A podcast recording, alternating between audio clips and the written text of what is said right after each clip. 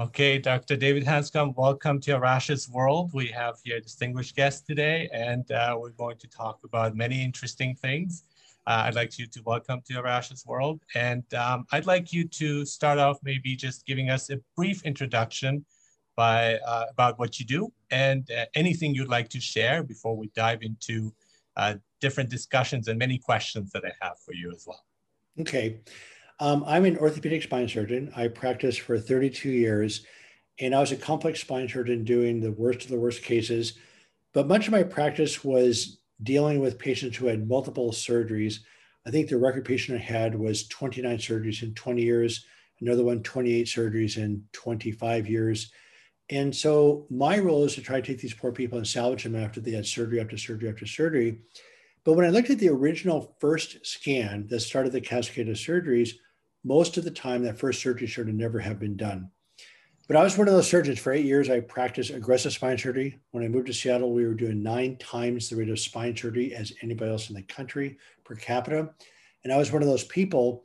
But in 1993, the data showed that the success rate for a back fusion for back pain was about 22%. So I just immediately stopped. I did not know what to do. About that time, I went into chronic pain myself for another 13 years, and it was miserable. I, I had 17 different symptoms. I was miserable with chronic pain. I did not know what had happened to me. I did not know my way out of it. And I came out of it by accident in around 2003. It took me another five years to figure out what happened, even a little bit. Then the last five years of neuroscience research have been very clear as to the nature of chronic pain, what the problem is, and what the solution is. So I wrote a book called Back in Control, a surgeon's roadmap out of chronic pain. And then I also developed what's called the DOC journey, the direct your own care journey, which we're releasing this month, which is a concise set of lessons that helps people come out of chronic pain more and more quickly. So I'll finish this by saying that chronic pain in the medical profession is considered unsolvable. And I would tell you that it is definitely solvable and consistently solvable. And I actually quit my practice two years ago to do this full time because I was seeing so many patients being badly damaged by spine surgery and so many people getting better with minimal risk and cost that I, just felt compelled to quit. Okay, that's a wonderful introduction here that gives us here the background. And usually, so we would expect a surgeon to encourage more surgery. So, so that is that is quite a, a fresh perspective here. But chronic pain is something that is affecting many people, and I agree with you.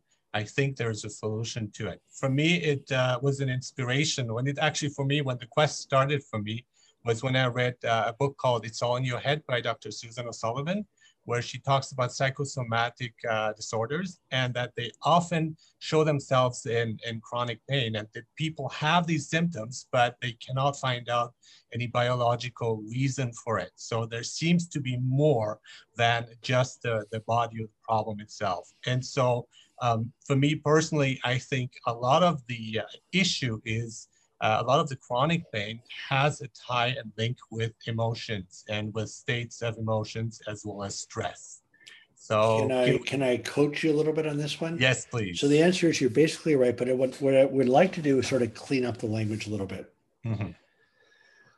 Okay, so the way you develop physical and mental symptoms is that when your circumstances or your stresses overwhelm your coping capacity, you're under threat, right? So in this situation, you're secreting adrenaline, cortisol, but also the immune system is firing up what's called cytokines. And so you, your, your immune system responds. So when, you, when you're under sustained threat or under sustained stress, your body's uh, inflamed and you actually develop chronic disease. So it turns out that the mental pain is a bigger problem than the physical pain because they go to the same part of the brain. So you have an emotional or emotional threat versus a physical threat they're actually processed in the same way. Hmm. And so the symptom is sort, is sort of your body's choice of symptoms. So it turns out that anxiety, depression, bipolar, obsessive compulsive disorder are all inflammatory disorders. It turns out psychology is, and then it also turns out that Alzheimer's, Parkinson's, cardiovascular disease, obesity, diabetes are all inflammatory disorders. In other words, under chronic threat, your body is full of, full of inflammatory chemicals and it destroys the tissues, including your brain. Because we also know in chronic pain, people's brains physically shrink. So to me, chronic pain is just one manifestation of chronic disease. Hmm. And again, and again, the reason why the mental pain is a bigger problem than the physical threat is because you cannot escape your thoughts. So to me, chronic pain is a disease of consciousness. Mm-hmm. So your thoughts are creating a chemical reaction. You mm-hmm. cannot escape your thoughts. And what's even worse than expressed unpleasant thoughts is repressed thoughts and emotions. Absolutely. So basically, you were correct in what you just said, but we don't. I, I've also dropped the word mind body now and also psychosomatic because it's just a unit. So the brain does not exist without the body. The body doesn't exist without the brain. And it turned out that, that in the evolutionary process, that the thinking part of the brain is about 100,000 years old compared to hundreds of millions of years of evolution. So the nervous system is actually a late development that started connecting cells together and started interpreting the signals. So then human consciousness is only about 100,000 years old. And so then there is a reverse process where your consciousness creates a chemical reaction. But the final thing I want to say with this little section here is that people say psychosomatic, which means that there's nothing wrong, right? I would not say that. I mean, that's what people, the perception that people have, right? right. And so I agree if, with you in the sense that that's what people see it, but the, the pain they feel is real. So well, it's, it's real suffering in that sense. Yeah. Well, this is really upsetting to me because what's happening now is that everything's wrong, right? I mean, your body's full of adrenaline. Mm-hmm. and cortisol and inflammatory markers. Every cell in your body reacts to this chemical bath, an inflammatory bath. Your metabolism or the rate your brain you burn fuel is elevated. That's why your brain shrinks because your body's stealing fuel from your brain cells, for goodness sake the actual glial cells or the supporting cells in your brain are actually throwing off inflammatory proteins. So your brain's inflamed, you're chewing up your brain, you're chewing up your tissues. So when the doctors say there's nothing wrong, that is that could not be further from the truth. Your entire body's on fire. It's like driving your car down the freeway in second gear. Everything's wrong. I, I love the uh, metaphor, the analogy of the frog in boiling water. And mm-hmm. so the idea is if you keep like piling up stress and stress, at some point the water gets too hot and frog would jump out. You know, right. that would be a natural reaction. However, with toxic stress and chronic stress, it's something that builds up and builds up. But in many cases, we don't deal with it. We don't know how to deal with it, perhaps. Right. Our, our doctors give us prescriptions to treat for the symptoms, but not the root causes. And then you get basically the explosion and the, the, the pressure cooker that cannot handle the stress anymore it ends up in, in an outburst. And that's when you would get diseases in, in various parts of your body. So I think that getting to the root causes of dealing with that fear, of feeling safe, and getting rid of those toxins, the toxic chemicals that you're talking about, the cocktail right. that is right. causing harm, is one of the most important things that everybody should do and not be, and th- those who have disease or chronic pain but i think that's for for everybody i did not know uh, that i had these problems until i realized that i had high cholesterol until i realized i was type 2 diabetes and hypertension and all of this was building up but there was no solution for me until i de- delved into the root causes of what's causing it what's causing this this uh, lack of safety, this feeling of threat. And by becoming aware of it, which I would here call uh, mindfulness or being observing these states and emotions. And uh, I love one one quote just to quote you: "You have to to feel, you have to to heal, you have to feel." Right. So right. it's really necessary to, and you said this earlier, not to repress emotions, but to let them come out, express right. them in different ways, and deal right. with them. And right. for me, one thing that's really important is dealing with traumatic experiences we've had, and especially going back to the time where we're most um, helpless, which is during our childhood. Right. It's very interesting the connection between meditation, breath, as well as fear, because when we're afraid, we lack breath. We stop short of breath, right? We have to hold our breath in many cases. And that is something that I see kind of uh, a connection between the moment you come into the world where everything seems like a threat when you're born. And that is that lack of breath that comes out. And we basically, when we are in, in, in stressful situations, we go into fetal position, you know, that's like ingrained in us. And by being able to deal with that threat and saying, you know what, the environment is not going to harm me. I feel safe. I feel connected with who I am, with my uh, authentic self, which I would call it here, then problems could be solved.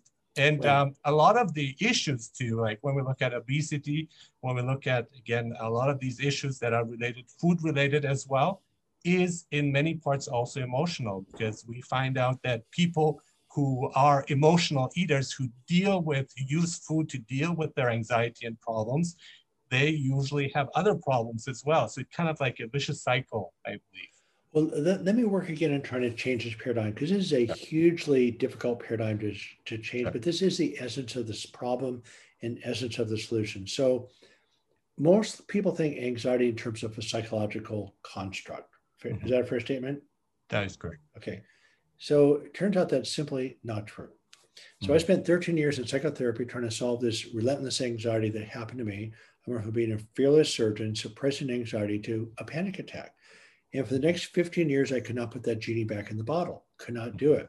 Mm-hmm. So, what I eventually found out is that when you're under threat, your body has this chemical reaction we talked about mm-hmm. that's, you know, chemistry and, and, inflammation and all sorts of stuff.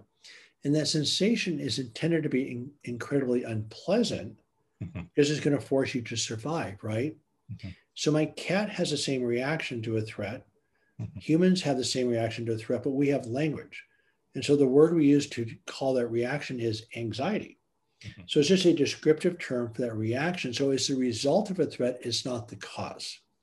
And the reason why it's so critical is that this unconscious survival reaction processes about 20 million bits of information per second. 20 million.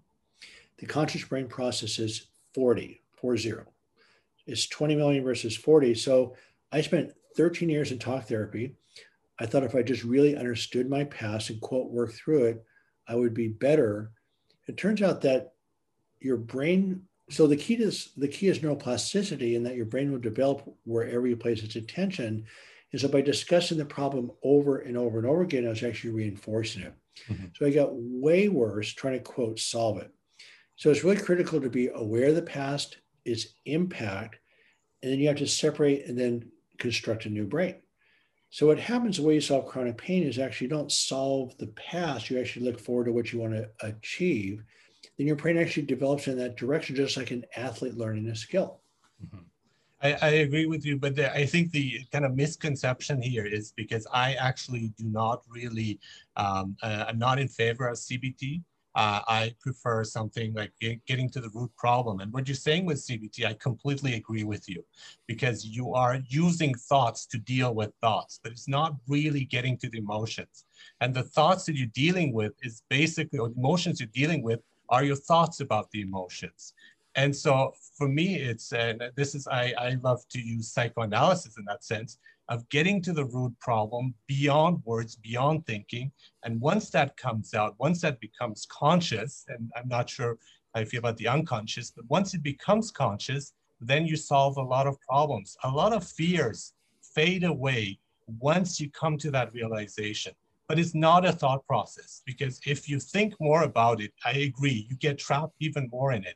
The, the closest I can explain that would be through like uh, through Zen where in Zen you meditate and all these thoughts come up, these feelings come up, but all you do is you're basically aware of them.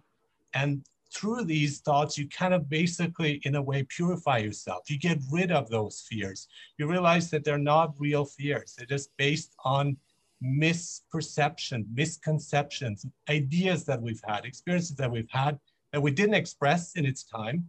And now it's coming back in different forms. And one of my perceptions, I think, why I'm talking about this at this stage of my life and not perhaps 20 years ago, because 20 years ago, I had a stronger defense system where I could control those emotions. I had everything under control. And suddenly, when you get older, I think the de- defenses kind of get get weaker over time, and now they're they're seeping through, and that's why that's probably the main reason why people have midlife uh, crises, because of these emotions they did not deal with. And once you deal with that, once you process it, and just to use here uh, computer te- uh, technology, uh, um, terminology, once you process those emotions, it's liberating. And I love the title that you have of Back in Control, because basically you were in control, you could be in control, but you're giving away that freedom. You're compelled to do things. You don't feel free. And the, who compels you? It comes from your parents, it comes from your teachers, it comes from uh, peers, it comes from uh, your boss, your bosses, from your work, and you don't feel free to express yourself. And by this, I mean the authentic self, the part of you that is truly you, beyond the image that you give, beyond the idea, I am an instructor or you're a surgeon, much more beneath that that is what I think we need to tap into. And um, I've I've seen a lot of success doing that over the past years. So you basically basically you have the confidence, basically you have that connectedness, but it's like um, cloudy day. The sun is there, but it's it's it's clouded over. And the cloud is these misconceptions, these ideas that we have, these fears that accumulate. Once these go away, you can you can shine. And that is i think also seeing from a spiritual perspective what what the buddha talked about for instance of clearing purifying getting rid of those things that hold you back. And suddenly you realize i am free. I am liberated. I do not have to deal. This fear is not coming back because it never really was there. It was just my illusion of fear that i had. I am safe and i am who i am because of that. And when that happens, it's just uh, a very liberating experience that is uh, an epiphany, basically. And uh, everything falls into place. It, it's hard to describe in words, but and that's why where they say those who follow psychoanalysis, once they've experienced that, it is truly life changing. And I become they become like uh, strong proponents for that because they say it's it, it's something that's changed a person's life and it really saves you for, in many ways. Yeah. So, so let me, um, I think this, let me just back way up the conversation. So I actually had the opposite experience with you. So my 13 years were psychoanalysis mm-hmm. and things got way worse. Okay. And what pulled me out of it was CBT. Mm-hmm. so, but so, so let me just point out something. So it's not like I'm right and you're wrong or you're right and I'm wrong. So, so here's the key to solving chronic pain. Mm-hmm. So chronic pain is complicated, and there's three parts to solving it. One of them is understanding the problem, in other words, the nature of how the brain's programmed. So we're all programmed by our past.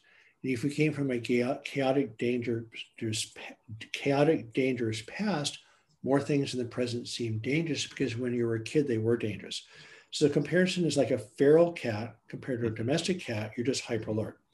Mm-hmm. So understanding the nature of chronic pain, Number two, understand the nature of the solutions. And number three, understanding who you are. Those are that's the first section.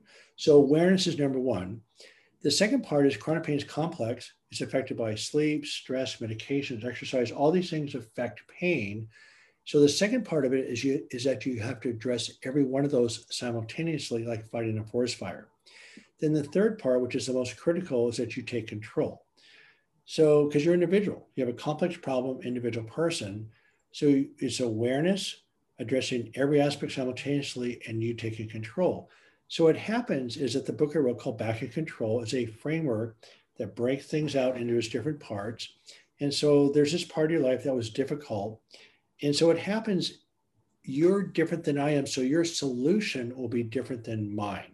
Mm-hmm. So that's why each person takes control. So for you, psychoanalysis was wonderful. For me, it was a disaster for you, CBT was not so helpful. For me, it was helpful, but I want to go back to the second section, which you treat every aspect at the same time. It turns out that everything helps in chronic pain, but nothing works in isolation. So CBT can help 20, 30%, or psychoanalysis. Sleep is a big deal. Exercise is a big deal. Anti-inflammatory diet. So what happens is that the DOC journey is a framework that takes a bright light that you can't see what's in it. Everybody's light is different. So it breaks that light into component parts. So your spectrum is different than mine. So once you see your spectrum, I see mine. What the book does allows you to break your problem into workable solutions. And then as you address them, chronic, chronic pain becomes a very solvable problem. What's exciting to me is that it's very self-directed. Um, most of my patients have not seen psychologists, even though I do prefer psychologists when I can use them.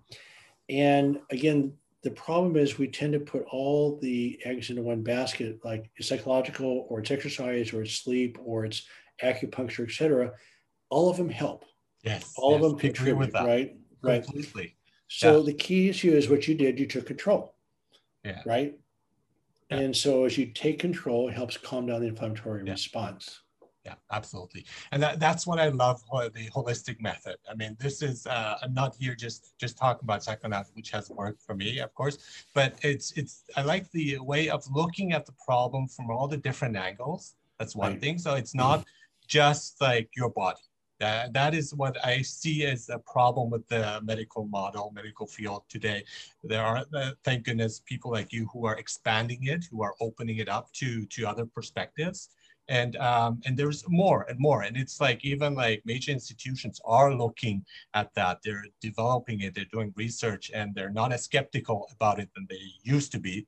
Still it's not still as, as good as it could be. But right the, the problem again, like you said about the body and mind, I, I do think they are incorporated together, but it, again, it goes further than that. It's our environment, it's our past, it's our present, it's um, um, uh, society, it's what we ate today, and so on. So these, all these looked at, you can find what is the problem. And once you deal with all these aspects, the problem should disappear because it was one of them.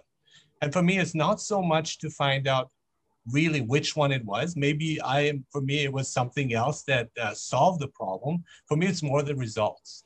And I am working to come up with, yeah, these are things that work for me. I do intermittent fasting, which has helped me tremendously to lose weight, but also more importantly, to be in control, not being driven by food, but me being in control of, uh, of uh, not eating for a while, for, for a right. certain amount of time.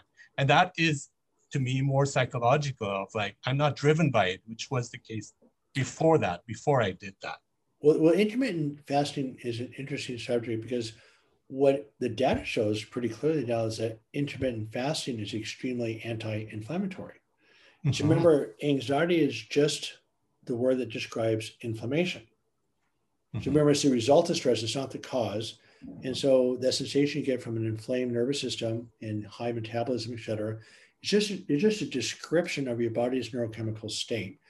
So I always ask people the question, well, if, psycho- if anxiety is not psychological, it's not subject to rational control, how do you decrease anxiety?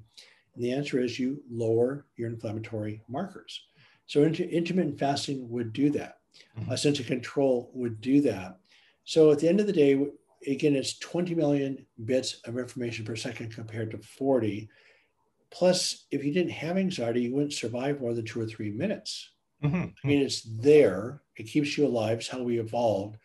So, the way I look at a person, I've been through all sorts of phases of this, is to develop a working relationship with it. Mm-hmm. It's necessary. You would not survive without it more than a few minutes. It, it's how we evolved, it's how we survive. So as you learn to process it, and I use I again use the word working relationship with anxiety, if you don't fight it, it starts to atrophy and becomes less of a problem. It's not going to go away.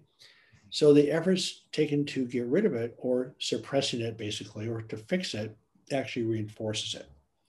So I developed a pro- I developed one metaphor called the ring of fire, where the outside blue ring is life, fun, friends, accomplishments, etc. The red ring is anxiety and frustration, and the green ring is the green center is safe and content. So it's important to be in the safe content mode a lot to regenerate, but that's not life. Life is in the blue. But if you're in the green and relaxed and going to go out and start a new job or go to work or take a trip, there's always anxiety every day. You have to cross that red ring, red ring all day long, back and forth. So that's what's the learned skill that we have taught people is to learn to be with anxiety, be okay with it, not fight it, and then you pointed out something that's a whole different topic. Um, you, you, actually you talked about. You, I mean, you gave some really nice insights on about ten different things. That each one is its own discussion, but um, as you learn to tolerate this uncomfortable feeling, it's never going to be comfortable. But as you're as you're okay being with uncomfortable feelings and emotions, they start losing their power. And you mentioned Zen Buddhism, which is exactly what that does. And for some people, it works beautifully. Um, we have found it's not been a great starting place for a lot of people with chronic pain because they're just such in desperate shape, they can't actually get there very easily. So we do a process called expressive writing, which I call mechanical meditation, where you simply write down the thoughts and separate from that, separate from them that way. Whereas meditation, you watch the thoughts come in, you watch them go out, and you separate that way. Either way works. Meditation is a wonderful long-term solution. Um, some people can start with it, but this expressive writing has been a very, very powerful, deeply researched starting point. That is the one place that we start with everybody in the in this whole DOC journey. Um, I think one one disagreement would be with discomfort because for me it's like um, i would avoid discomfort. I would avoid uncomfortable situations. It would have basically this comfort zone and not step out of it because basically i was afraid of this of right. it of going outside. And then um, that's actually also how it all started for me. And it's, there's like a sense of like i don't want to go there. And there was this resistance. Yeah. but i did the opposite. I actually faced it. I i went through it and it is very uncomfortable. It is, and you talk about panic attacks, yes. Um, but what happens is basically this is like the, the pressure cooker that's been building and now it needs to release itself. And it finds different ways of doing it and don't stop at that point. I mean, right. that well, I speak for myself and I, I go further and I felt the discomfort again, and it comes up again, and I face it again, and it's just like like fear itself for me. It's like the more you face it, the more you walk it, like an athlete, the more you do it, it becomes easier. I'm not saying that uh, we should avoid fear. I'm not saying like being reckless or or anything like that, but I'm saying that recognize it for what it is, and um, it's not as threatening as modern life, I mean, it seems like it would follow media, and it, it seems, uh, unless you're in a, in a, in a zone that is uh, that is uh, very dangerous. But modern life is not as as dangerous as we perceive it to be, and we see things. We have to kind of separate also the things that are a threat, a real threat, and things that are not and we're driven in our society by succeeding. And this is like pushing us. And we forget to have that balance between our life and work. And we're worried about the job and we want that promotion. And all of these create anxiety that i think is not really necessary. The fear of errors. I mean i used to be i used to be because i don't think i am to that extent a perfectionist. And i realized that that is actually not a sign of strength it's a sign of weakness. It's a sign of insecurity, of not trusting yourself, of being afraid of, of screwing up, of failing. And that's why not trying out. And that kind of fear is not real. That kind of fear is actually limiting. And I think by dealing with that, you can step out. I can be afraid of many things, but then I mm-hmm. realized no, this is not the case. This is just my perception of it. These are fears that I've been carrying along for, for many, many years that have come part of my makeup. And I don't want it to be there because it is not me. This was put on by other forces, my experiences, uh, family experiences, teachers, everything that's kind of accumulated. And in many cases, it's not even my own fears, it's other people's fears that I've taken on. And to me, that is what psychoanalysis does. It separates it and says, you know what? This was the issue. This is your perception. And I think I, I love that you are dealing with the backbone because that's the backbone of life. We are, that's what's sustaining us. And symbolically and consciously, that is such a huge part of us. And that's why so many people have back pain, including me, who I used to have back pain. And um, that fear, that stress, that dangerous cocktail, that inflammation, um, caused uh, uh, regular headaches and migraines, which I had pretty much on a weekly basis. And I, I, take, I took notes of that. Mm. And now I haven't had one in four months. And to me, that is fascinating because it's what did I do? And that is really, I just delved into different, it could have been intermittent fasting, it could have been psychoanalysis, it could have been something completely different. But I'm going to put everything together and give you the whole package. And you can choose what works for you and what not. But for me, this has been very effective. And um, I, as, a, as a diabetic, I was in diabetic classes, and they actually told me not to pursue intermittent fasting.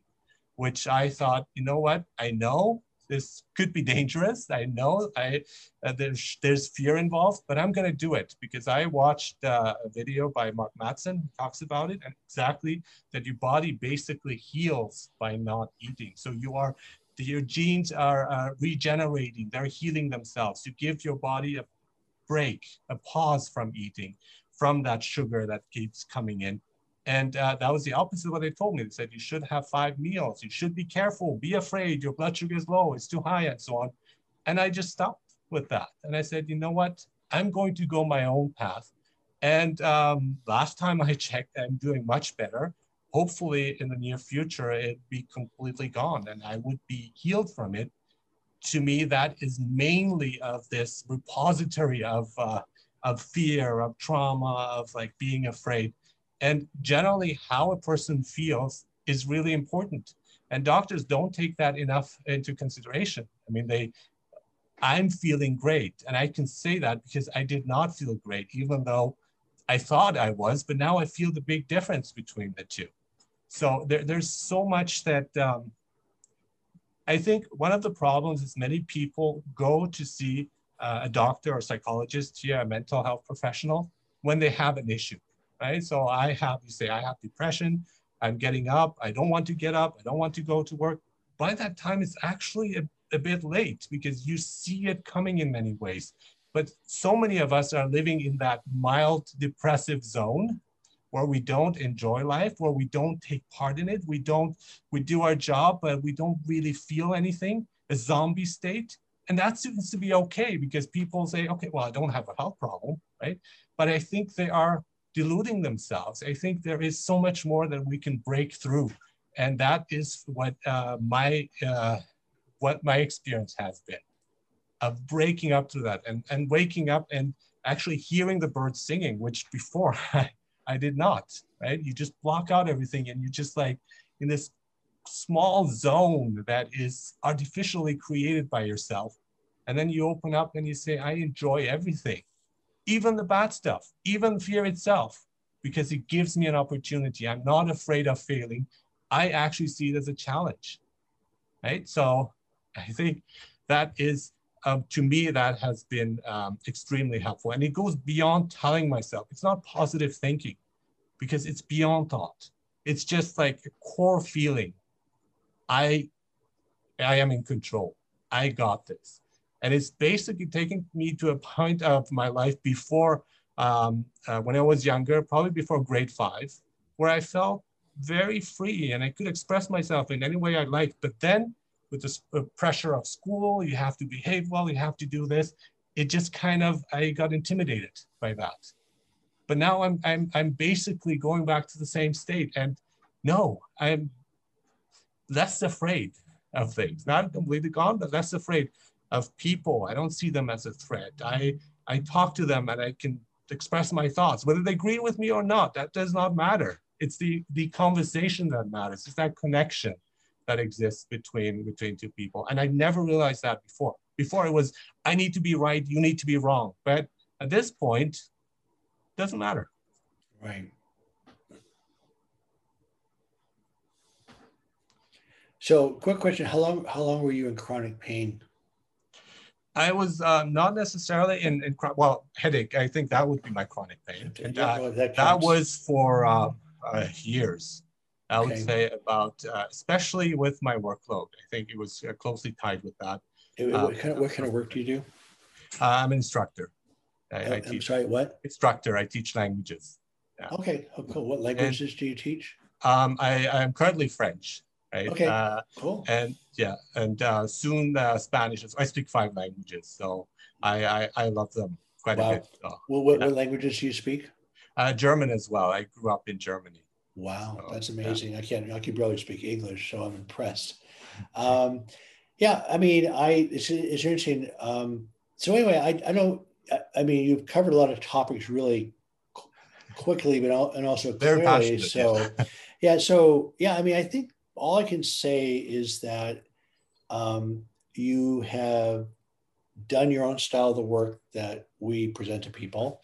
And again, we put together, I've probably seen over 1,500 patients go through stories like yours Um, and what's exciting and what you're finding out is that when people break out of this process, being trapped by this reactive survival mechanism that we call anxiety, why not only do people break loose of their pain, they thrive. Yes. And that's what keeps me going because you know most doctors do not do not like treating chronic pain because they don't know how to do it. And what happened to me the last five years of my practice became by far by far and away the most rewarding part of my practice because people would not only break free from pain, the pain really would go away, um, but they were so excited, just like you are. Mm-hmm. And so I, again, at least 1,500 patients broke out of the pathways like you did. Everybody did it in their own way. And so that's how we had a, the book called Back in Control, plus I had a website called backincontrol.com. But this last month, we released this new version called the DOC Journey, which really represents the pathways of people who were successful. It starts with people's disbelief, by the way. Then we bring in hope, some basic foundational skills. Then we work on addressing anxiety, then awareness, and then anger. And the reason why that sequence occurs is because anger and anxiety are the same thing. So, what happens if you're threatened? You become anxious, mm-hmm. and then you solve the threat and, and you move on. If you're trapped or can't solve the threat, then your body kicks in more stress chemicals and you become angry. So, anger is really just anxiety with a chemical kick. The reason I put awareness between anxiety and anger is that when you are angry, you have no awareness. It's destructive, it's designed to be your last ditch effort to survive. And what's a problem is that the essence of human relationships is awareness. So, awareness completely, anger completely blocks awareness. And then again, the anxiety anger axis is really critical. It's also necessary for life. So that's the sequence of the doc journey, which has been extremely successful. We're much better able to explain it. People are getting better much faster and more consistently. And it, you know, I quit my surgical practice to do this. I could not watch people get surgically hurt on a consistent basis and then watch so many people just go to pain free with really no resource. I mean, how much how much risk have you taken? I'm assuming you bounced around the medical system for a while. Is that a fair statement? Mm-hmm. And and you're fine. Mm-hmm. You know, in, in in in a way, it wasn't that hard. Is well, that a fair I, statement? It's it's it's it's hard to um, well, actually, probably the hardest part is uh, not finding the support, not being accepted or believed. But at some right. point is you do have to go your own path. At some right. point, you do have to trust your intuition, your gut feeling. And I, I, love the connection that we have now between the brain and the uh, the gut, basically. And there, there is communication there. And there is also the idea of polyvagal uh, theory, which uh, I don't know much about, but uh, maybe you can also uh, tell me about that if uh, what you think of it. But that kind of connection of like that, that your body is a whole system that is connected. And so with intuition, it's something that, that that's the right feeling. And that I know beforehand what is the right choice, even if it doesn't, I don't see it much later. So it's like a, an unconscious place that you can go to that gives you the answers and then that guides you. And it is actually the correct direction. Just quickly before uh, i get to a question here uh, with anger i completely agree with you. And it basically terrifies me how much anger there is in the world. And just even on social media and uh, i post something and then there's all these responses and everything. And right. I, i'm seeing that as as a serious issue health issue mental health issue if you like and that so many people are not dealing with their anger and it comes out in these ways. And right. the problem with anger is you don't listen to the voice of reason. And i heard that you cannot reason with an angry person because their blood pressure is so high that they won't be able to perceive you. They won't hear you. It's can, like can, can i stop yeah, you for a yeah, can i stop you for a second? Yeah. So the, technically you're right but it's not the blood pressure being elevated. What happens when you're angry is that the mm-hmm. blood gets shunted to your muscles Mm-hmm. And it's a survival mechanism, mm-hmm. right? Mm-hmm. Sure. So two things happen. Your inflammatory cytokines in your brain fire up, so your brain's inflamed. Mm-hmm. But the blood supply shifts away from the thinking centers yeah. and it goes to the midbrain. So all of us know when you're angry, you can't think straight. Well, yeah. guess what? There's no blood supply to the yeah. thinking center. So it's a, it's not a blood pressure issue as much as a shift. Sure. Yeah. Fight and fight and flight, right? So that right. your your body's uh, become becomes ready to to uh, confront the other person. Right. And then right. you can't think, you can't reason. Absolutely, I, I completely agree with that.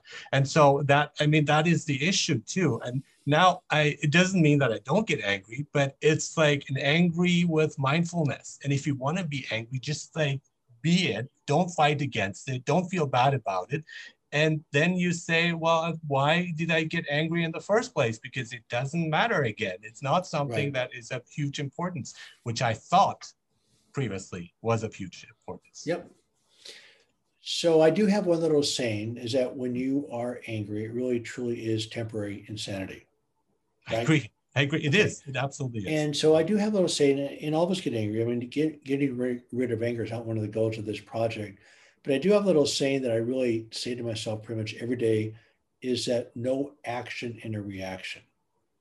When you're angry, you're reacting to something, something got triggered inside of you, and you're reacting. So your blood supply to your brain is off. It's dangerous, it's destructive. And as you know, nobody solves anything when you're angry.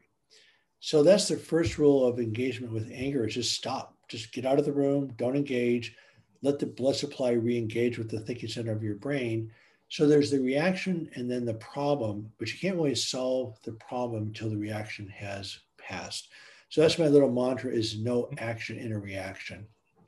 Yeah, I, I see it also like uh, people who are angry are on the defensive. It's, that's the way of protecting themselves. Right. And uh, you're defensive because you're afraid that the other person might be right. So you choose the opposite reaction of, of fighting against that because there's right. something within yourself that you don't want to realize and accept. And you are, and again, so this is more psychoanalysis, you're projecting that onto the other person. Yep. And so the other person has nothing to do with you. And once that becomes like you realize that that they are their judgment has no um, uh, repercussions on me. I don't have to defend myself. I do something because right. I believe it's the right thing to do, and I don't have to explain myself. Right. But people who are uh, who are insecure, who are anxious, who are feeling threatened, that's exactly their reaction. And and I noticed that, and then before reacting to that, and that's a, that pause, that awareness, it's like, I'm not to fall into that trap. No, right. no, not anymore. Because not only am I aware of it, but I've actually broken free from it. I'm liberated right. from it to a large degree. Again, I'm not, uh, I'm on the path of enlightenment perhaps, but I'm not there yet. And who knows if I will be. But right. it feels that kind of liberation that I talked about earlier. That's exactly it. Right. It can choose to engage you but I can also choose not to. I'm not compelled. And if I right. do, it's going to be my choice. Right. To a large degree. Again, right. we're not completely in control of our lives, but right. to a large degree, we can be. And to a very minimal degree, most people are not in control. And even if they think they are, they are not. Right. A lot of people, right? So, yep. majority perhaps. Totally. Yep. Yeah. No, I agree. Can, uh, can you, um, I don't know much about the polyvagal theory. Um, do you uh, believe in it? Is that, does that make sense? Can you explain so, it? Also? So, so about a year and a half ago, Dr. Stephen Porges um, yeah. and I became friends. So we, we actually, oh, cool. we, we actually meet every week and we discuss different neuroscience topics. And so I did not, did not know much about the polyvagal theory until about a year and a half ago. And then I emailed him, he emailed me back his wife, Sue Carter, is a world international expert on oxytocin, which is anti-inflammatory. But the bottom line is, is that the um, polyvagal theory is, is about the vagus nerve. That's the 10th cranial nerve of the brain. And when we say cranial nerves, there's nerves that come off the spinal cord, then there's nerves that come directly off the brain. So there's 12 cranial nerves, with the vagus nerve being the 10th one. The vagus nerve is a conduit between your nervous system and everything in the autonomic nervous system. And we say autonomic is because it's automatic. So your respiratory rate, cardiac rate, blood pressure, electrolyte balance, hormonal balance, immune system, stomach function, bladder function are all modulated by the vagus nerve. So there's two parts of the vagus nerve. One is to do with consciousness and facial expression. The other one runs the organs below the diaphragm. So when you're in a fight or flight mode, it's mostly sympathetic tone to increase your blood pressure, heart rate, etc. That's adrenaline, cortisol, histamines, those type of inflammatory chemicals are in play. then the vagus nerve is the parasympathetic nervous system, which is the opposite, is the calming effect.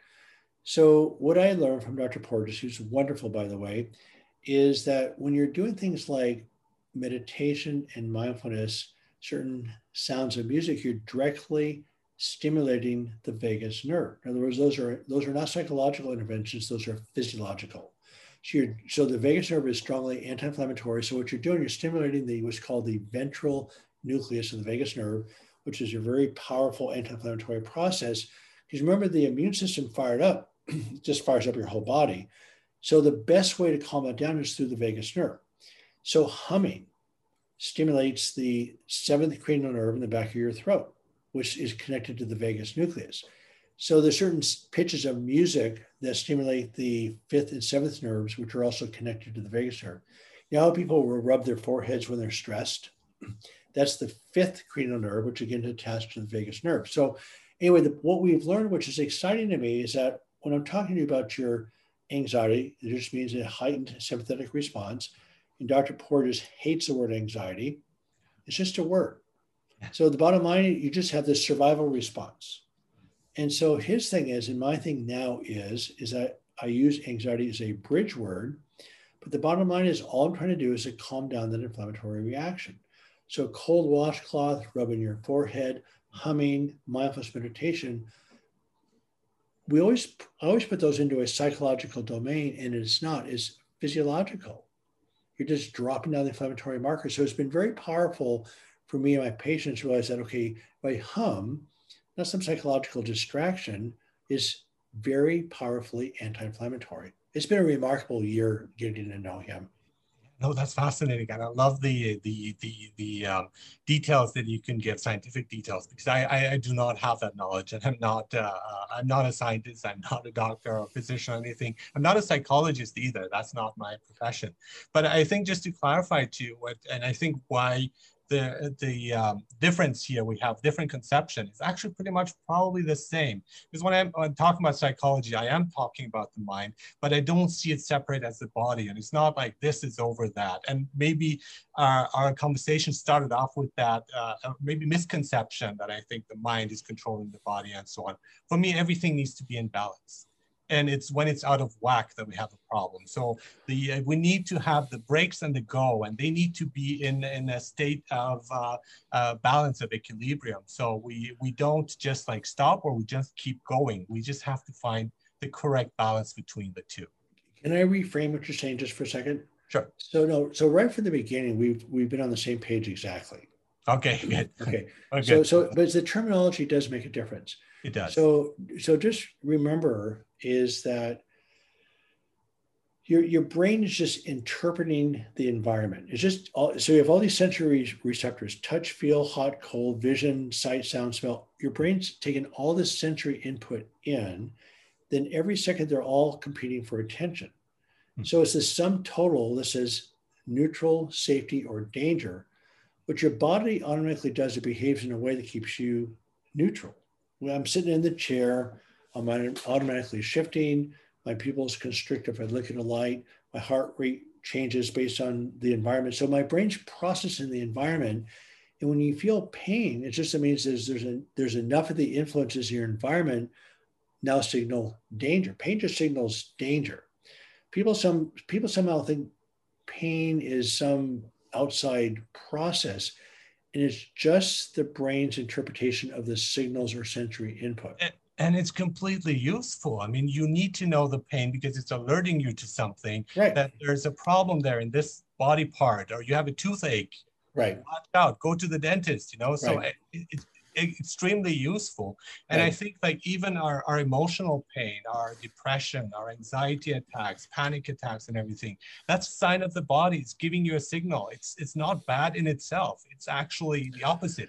In many well, ways, trying to help us. Can I stop you there for a second again? Sure. So, yeah. Okay. So that's true and not true. So the problem okay. is that a lot of our, like you just pointed out, mm-hmm. okay, so if I was raised in a very safe, nurturing background, my environment now is easier because I'm not interpreting the current environment as dangerous. So I get to live a better life. If your brain was programmed by the past to be dangerous, it is like that feral cat. So your brain's act, reacting like crazy to the same. If you and I are in the same room, you might be totally calm and I might be freaking out. Why? So the danger is not real for either one of us. You've perceived it as safe. I perceived it as whatever it is. So a lot of our reactions are based on our perception of the environment, which can be flawed. So that's where cognitive behavioral therapy comes in. That's where psychoanalysis comes in. So by understanding what, it, and you said this a couple times, so by understanding what's actually a real threat versus a threat manufactured by your mind, is that your brain's going to react the same either way. You have that. So whether it's a perceived threat or a real threat, it doesn't matter. So the problem is like perfectionism, for instance, you're never good enough. You're always under threat. Yeah. Right. Yeah. So again, understanding that a lot of these neurochemical reactions. So the word psyche is that consciousness that comes into your into your.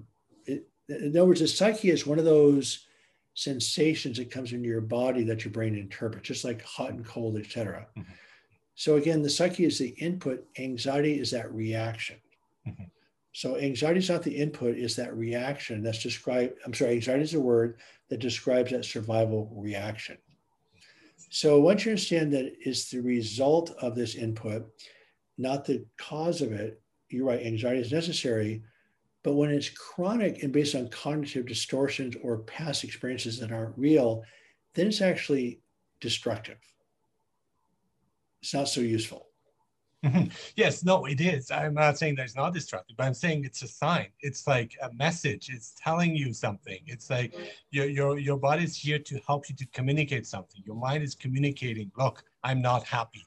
I well, need something else. Well, but but wait, what I'm saying though, if the signals that are coming in are distorted signals, that's not useful, right? It's not useful, but then it's kind of a push. It's like, let's get this right. Let's get rid of the distortion. I I see it in that sense of like you know, so, he's telling so, yeah. so you can't get rid of it. Now you can process it and reframe it. I mean, we're saying the same thing. Yeah. So you, yeah. remember, you can't suppress your thoughts and emotions. You can't no. control them. Yes. But if you understand them and reframe yes. them, yes. it has a different impact on your nervous system. That's all. Okay. Yeah. So, probably I would not use reframe. I would use process and clarify. I don't know if that makes sense. Clarify no, it. Then yeah, to no. me that because reframing is like, okay, I'm replacing something with something else, but it's still, I'm not sure if that really solves the uh, the problem there. Another thing I'd like to point I'd like to make is not just the fear itself, but we're afraid of fear. And that is a secondary fear that all of us carry around with us. So it's not the event, but we're afraid of being afraid in that event. And that makes things like it stifles us. It stifles us but, in, but but see again so i put so anxiety is a big word. Yeah. So underneath that word anxiety there's alert nervous afraid or fear. Yes. Paranoid terrified. Yes. So fear is just one of the levels of anxiety. Yes. So people somehow differentiate fear and anxiety and fear is just a subset of a degree of anxiety and you're absolutely correct that fear of fear is still is inflammatory. So we find out if somebody's afraid of a certain injury or a certain action, that fear actually inflames the nervous system and you actually do feel the pain more. So paradoxically, that fear of the problem actually truly exacerbates the problem mm-hmm. because it because it, it creates an inflammatory response. Mm-hmm. So you're you're dead on with that one also. Mm-hmm. I uh, I recently heard that taking a cold shower can uh, help people also with depression to a degree. It's actually, some people say it's as effective as um, basically electroshock therapy. And to me, when I, when I think about that, when I hear that, I think, well, why not take that cold shower? And when, when you were talking about, you know, putting a, a cold cloth on your forehead and it relaxes you, same with the cold shower. So you can have using natural, non-threatening ways of finding that balance in your body, of helping your body to deal with the emotions, here physically, physiologically, as well as psychologically, a combination of all of these three things can help you. So if that is true, and I just recently heard that uh, on the radio, if that is true, why are we not encouraging people to do so? What are well, we afraid well, of if, well, if it shows the results? So I'm actually, so let me just back up for a second again. So the answer is I don't know. Mm-hmm. So again, remember the essence of the solution is what works for you. So in other words, some mm-hmm. people just are terrified of cold water, so it would not work for them. Some people it does do something different. So I have heard different things about it. I don't know the right answer. But see, the key issue is here is that people keep finding for a solution for their pain, right? People people want to be out of pain. We all want that. Yeah. So where's your attention? It's on the pain. You cannot fix your pain. So what you're doing is you create a vision of what you want your life to look like. It's like learning a new language. You're not going to learn French by trying to fix your English. Mm-hmm. You're not going to fix your chronic pain. So what you want to do is you create create your vision of an enjoyable life, as what I call the language is an enjoyable life. And what do I want, what do I want my look, life to look like? How do I want to pursue it? So that's why you have to let go. There's a bunch of separation processes where you let go of the past and move forward. But if you're trying to fix the problem from a neuroplasticity standpoint, you, you greatly reinforce it. So that's the key issue here is you're creating a different nervous system within your nervous system. It's like a desktop, it's like a virtual desktop on your computer.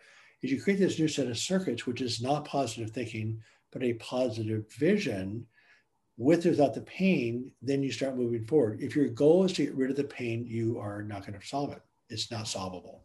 Yeah, but I, I, want to reframe this because my focus is actually not the pain. The pain was again the message that something is wrong. My focus has been and is and continues to be healing. That is my focus, and I want healing. I want the absence not only of pain. That's that's just the first step.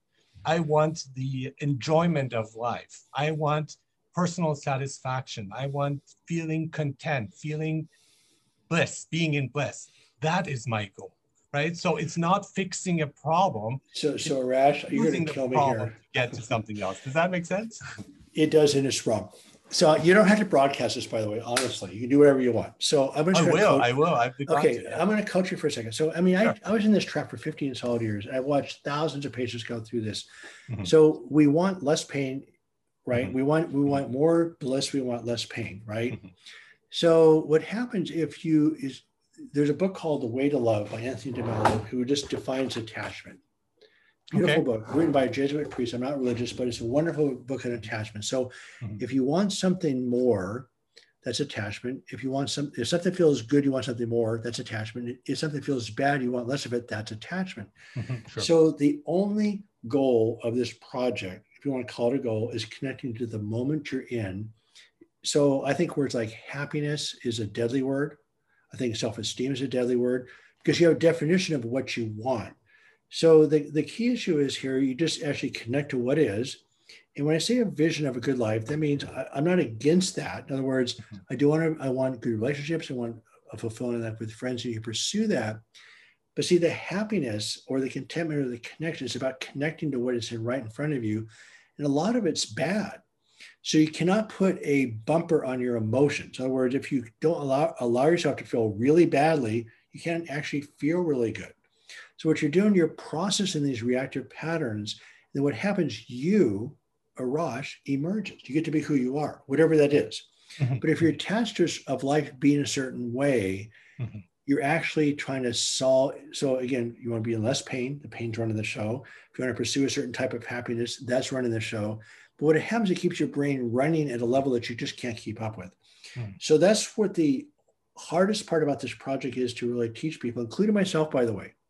Hmm. And I'm jumping way ahead of the story here with you right now, is that the only goal is to connect to this very second right now. That's it.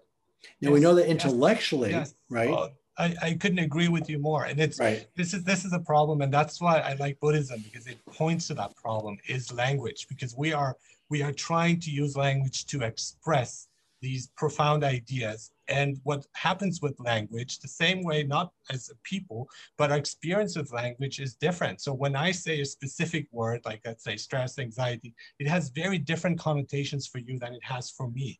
And so that is just communication and it's flawed and it's that's why in Buddhism they say don't use language because if if I was enlightened, I wouldn't be talking right now, and I would communicate without words and gestures. But I'm not, right? So, and this is what uh, fall back to. So when I use the word happiness, is not that I say I want to become happy. I agree. That's actually a fallacy. I'm trying to look right. for something like that. Is you're running around in circles. You're chasing your own tail like a dog does. Right. What you want to do is um, you want to know yourself and know thyself. And this is the philosopher that uh, goes back. And it's not just knowing yourself intellectually, rationally, logically, but actually fully embracing yourself, whoever that self is. And again, that again, that's what individual individuality comes into play because we all have this specific, unique identity. Our DNA is different. I mean, that's fascinating. How, how is that possible? You know, and connecting to that also on a, on a whole level, on your body, on your soul, and your mind, everything combined, right? I, I think it's, I don't know, it's. Well, Arash, I, I agree with you. That's a phase of the journey about getting to know yourself. But again, mm-hmm. you're, you're the, so, and I know we're saying the same thing in a way, but, but in a way different. There is a life beyond all that where you just get to experience that next second, whatever it is. Mm-hmm. So you don't, you don't, so Dr. David Burns is a guy who wrote the book Feeling Good. I went to one of his, one of his workshops. He said this about a hundred times during that week, and I didn't understand it for a while. But he said just over and over and over again, kill kill your ego, who is this sense of self. And I and I realize that Buddhism says the same thing. Yeah, yeah. But the problem with Buddhism, which is brilliant, it doesn't necessarily tell you how to get there. That's that's one of the problems, right? It can't. So right. So what I'm saying is that if you are just committed to connecting with you, with me, yourself. I would use the term connecting more than the word getting to know yourself. Because what mm-hmm. happens is there is a world that emerges that I get to it once in a while called pure awareness. You get to experience the next experience, whatever it is. You don't even put a value on it. And so it, it so that's where I'm saying that who you are emerges and you get to watch it. You can't heal yourself, but you can allow yourself to heal. And as you allow that to happen and you start de energizing the anger and anxiety that covers all this up, you emerge. Mm-hmm. mm-hmm. Yes. And so you just say it in one way. And again, I'm just trying to clarify language here because sure. I mean, you, you're definitely on a strong track. You're definitely saying the right things. Mm-hmm. But for a lot of people who aren't so far along this journey, because you've come a long ways, um, that's why, again, I did write the book. I did put this DOC journey in place because there's a sequence that you have to go through that you've been through quite a bit of it, mm-hmm. but it's hard to explain to somebody who's not heard the stuff before. Mm-hmm. That, yeah. And that, that's my sort of mission. I, I think the very first step is like your suffering, your pain, your chronic pain, emotional pain, all that is good, right? And that is not saying that you should um, well, how did I put it? It's because it teaches you, gives you an opportunity, it creates the opportunity. The people who have these these conditions that um, they can't get out of and they are stuck with it for their lives. But what that has created is that feeling of empathy, that feeling of connection with others, and perhaps with themselves. And for me, my uh, my liberation came from suffering. And if it hadn't been for suffering, if I'd had a, a pleasant uh, existence for all my life, I probably would not have looked for more. And I'd be like, you know what? I'm satisfied with what I got. But it's right. that when it kind of rattles you, wakes you up, it shakes you. It, it, I agree with that. Yeah. But it wakes you up right? Yep. And there's there's another path. And I think that's what people need to see because I see people who victimize themselves. I see people who blame others. I see people who blame their religion, but blame God. Why is this happening to me? And then you, but that's that is not accepting responsibility and accepting what is it is trying to tell me and what can I do? And based on reality, again, not a world of fantasy, not a world of make believe, not a world where you just keep saying, no, everything is okay, everything is okay, if it's even if it's not okay, but finding like yourself, I just said, and I, I love that, in the moment, in connection with yourself, in connection with your surrounding, because then the self disappeared. I had the same issue with Buddhism. For many, many years, I did not understand. What do they mean by killing yourself? When you see the Buddha, kill the Buddha. I don't think I fully understand it now, but I have a better grasp of it because the self that we perceive is not the real self. In many ways, we delude ourselves. We are creating this persona right. that, in some cases, has nothing to do with who we really are.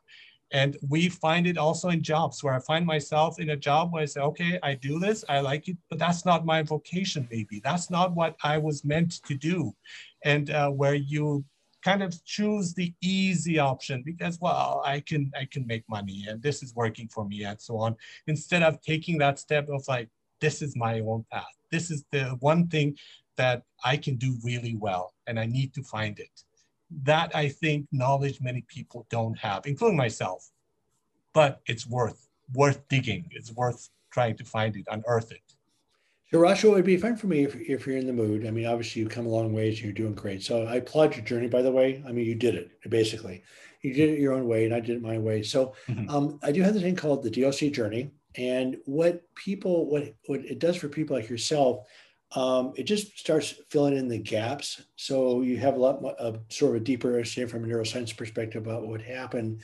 And as people sort of get that deeper foundation that allows them to move even farther forward, and it's a again it's a connecting process, and then you it allows yourself to grow. So I, I think you'd enjoy it. I think you I think you would plow right through it really quickly because um, you because you have so many pieces that are right there that you've already put a lot of it together. Mm-hmm. But um, for a lot of people that have been as far as you have, they've really enjoyed that process of sort of finishing it up a bit. Mm-hmm. Then I also, as I've been doing the doctor journey myself, of course, the growth never stops. So I would say in the last year, I've had as much growth as I've had in the prior five years. And I knew a lot. Yeah, it just it mm-hmm. just it doesn't really stop the growth process. Mm-hmm. Mm-hmm. So yeah, this is. And we don't um, want it to stop. I don't think no. the moment it stops, then we we're ready to die. I mean, this is yeah. the whole point of it all. I would think. So where where would you say do you find yourself in in, in this journey? I mean, uh, how would you qualify yourself if, if whatever you want to share what you feel comfortable sharing with you yourself like where so when, yeah i mean i went from being um, crippling anxiety and if i told you know i was suicidal so if i had to live the rest of my life in that state of mind i say fine i'm out of here. It makes no sense to live your life with this degree of anxiety. So i, I developed a full-blown obsessive compulsive disorder which is the ultimate anxiety disorder. Yeah. intrusive thoughts crippling anxiety couldn't sleep. It was just a nightmare and the prognosis for obsessive compulsive disorder is terrible, and I'm fine. And so again, that's why we've been six. And, I, and again, I did had no idea that anxiety was physiological, not psychological. Again, I was in psychotherapy myself for 13 solid years, which is a lot of psychotherapy.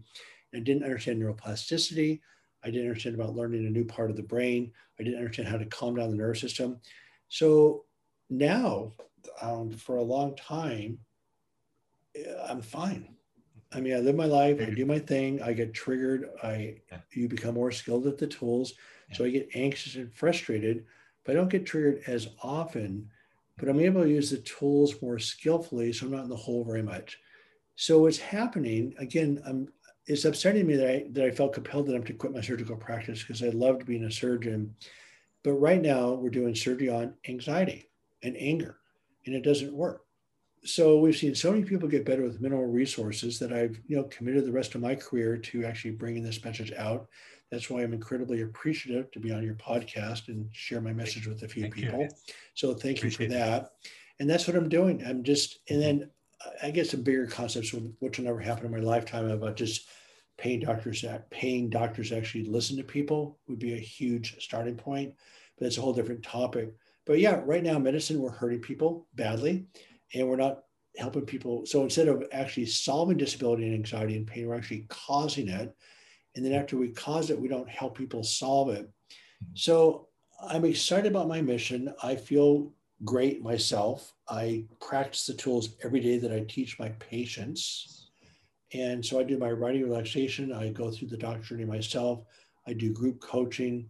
And so, yeah, life is good good for you. Thank you very much for all the work you're doing. I, yeah. I mean, not only I, but everyone appreciates it. And um, even those who don't, they will, they will find out. I, I think right. one thing that uh, comes out also uh, is for me, the you don't have to believe in this process. Right. For it to make to for it to work, and yep. I think in many ways it's like sometimes we can also. I mean, because this is our conversation. I, am talking about all everything that does come to my mind, my feelings, and so on. But in many ways, when you're communicating with somebody who, let's say, is on a different level, then uh, then one can find the language that gets through to them, and by by not using trigger words like you say, uh, such as anxiety and stress and so on.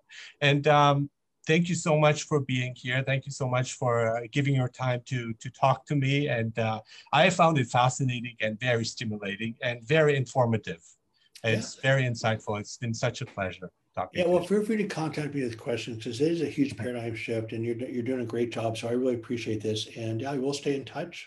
Yes, for sure. Yes, I love that. Thank you so much. Thank you so much for this conversation. Take care.